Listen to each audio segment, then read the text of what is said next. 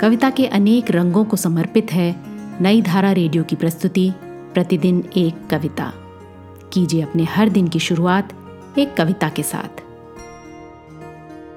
आज सुनिए भुवनेश्वर की लिखी कविता, कहीं कभी। सुनिए ये कविता मेरी यानी आरती की आवाज़ में। कहीं कभी सितारे अपने आप की आवाज़ पा लेते हैं और आसपास उन्हें गुजरते छू लेते हैं। कहीं कभी रात घुल जाती है और मेरे जिगर के लाल लाल, गहरे रंग को छू लेते हैं। हालाँकि ये सब फालतू लगता है, ये भाग दौड़ और ये सब सब कुछ रूखा सूखा है। लेकिन एक बच्चे की किलकारी की तरह ये सब मधुर है।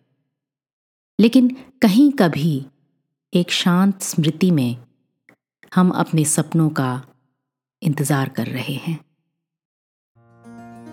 आज की कविता को आप पॉडकास्ट के शो नोट्स में पढ़ सकते हैं।